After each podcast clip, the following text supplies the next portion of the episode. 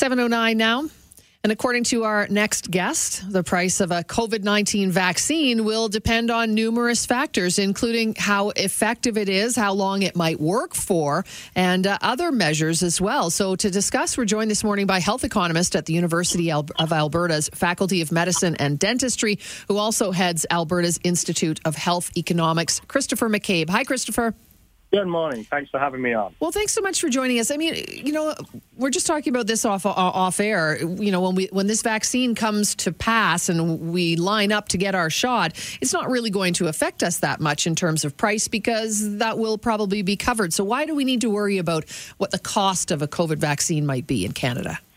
Well, each of us individually, we're, we're, seeing sort of prices south of the border being quoted that are in the twenty to forty dollars per person range, but the racks up to about 3.1, 3.2 billion for the whole population of Canada.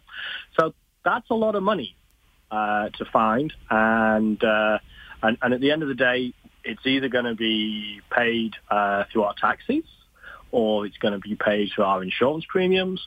So actually we will, you know, as a society, we're going to have to find a lot of money. And 3.2 billion for, you know, if, if that's like the measles vaccine and it gives us long-term protection, then that's great. But if we were having to find 3.2 billion for, for on an annual basis, mm-hmm.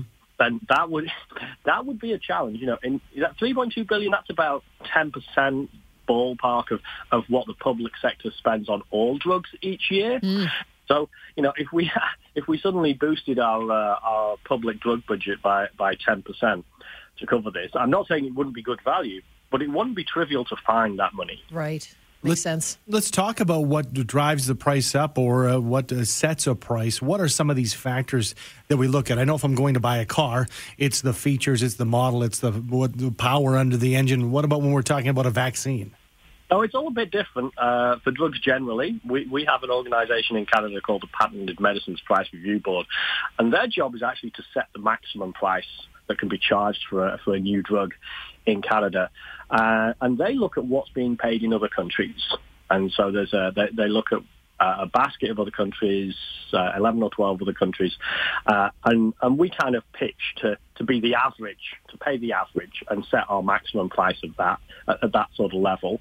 So once that's set, then uh, the promises essentially go into negotiations with uh, with the manufacturer, and they're very interested, obviously, in how effective it is. You know that what drives the value is how effective it is, how long it lasts, how many uh, shots we'll need. Do we need one? Do we need two? Uh, whatever. So uh, budget impact and effectiveness are what really drives uh, the, the promises considerations and obviously how quickly uh, because you know we're all still kind of in this whack-a-mole world of uh, we're free, we're not free, we're we're locked down, we're not locked down. Uh, the economy is not going to be able to uh, really get on with uh, growing and recovering from the other challenges we have going on until uh, until we actually can get a control of COVID. and so the, that that the speed with which we can get enough doses to actually vaccinate uh, you know, a large part of the population so we can uh, achieve this herd immunity which is thought to be somewhere between 60 and 70% of the population will need to be vaccinated. So uh, getting that done as quickly as possible will also be a consideration. In the article that you're quoted in, in Folio or on the website folio.ca, it, sa- it says part of the value uh, would be based on how effective a vaccine is at preventing infection and how long immunity might last. Shouldn't we just assume that this vaccine is going to be effective in preventing infection? Uh, we should certainly hope. uh, but it's how effective. So no vaccine is 100% uh, effective. We know people, you know, uh, who get the, the, the measles vaccine, uh, the mumps vaccine, and still end up getting infected.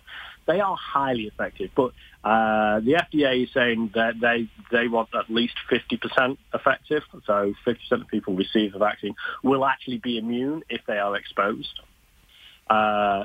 Much higher than that. You know, the first vaccines are probably going to be at that sort of level, hopefully a little bit better. Uh, and then over time, as we get to understand more about this virus, we, will get more effective vaccine. You've got to remember, you know, 10 months ago, this virus didn't exist in humans. Mm-hmm. This has been such a a rapid process.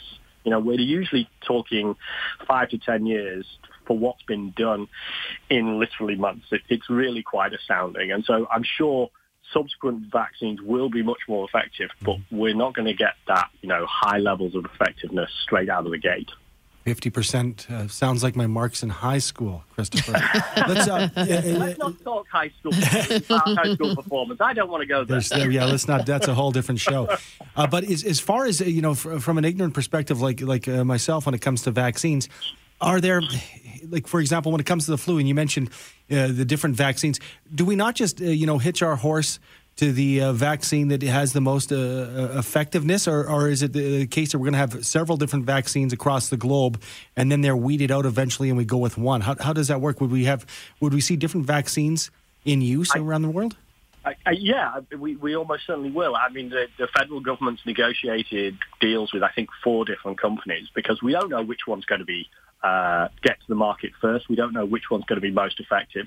And the one that looks most effective in the trials that get it to be approved by Health Canada, we might find out that in practice in the Canadian population, actually, it might, you know, it might not be the most effective for, for a whole load of different reasons. So there's a lot we don't know, and so we want to see a large number of vaccines so that we can then uh, find out which ones are the best, and also, you know, in, in practice, and also number of vaccines creates competition, which will help push down on prices, which will help with us with the long-term affordability uh, uh of vaccines uh, for COVID.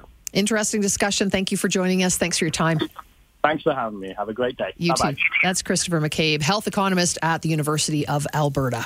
Good stuff. And in the meantime, we're doing what we can. We're socially distancing. We're mm-hmm. uh, washing our hands, sanitizing left, right, and center. Every morning when we come into the studio, I yep. mist it down, as you know, with my fumigator. Yes, you do.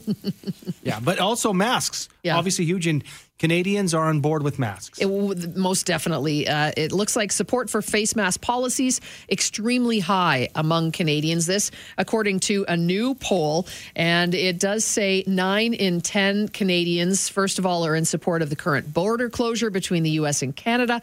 But it also uh, specifically says that we are well above the 50% mark in just about every province across the country, except Alberta, where we're at 45% because we're not so on board with it here. Yeah, the study says, you know, as far as uh, you know, outdoor, I mean, public spaces and indoor spaces, mm-hmm. 85% say across the nation in favor of uh, the face mask policy. And this, I found this interesting.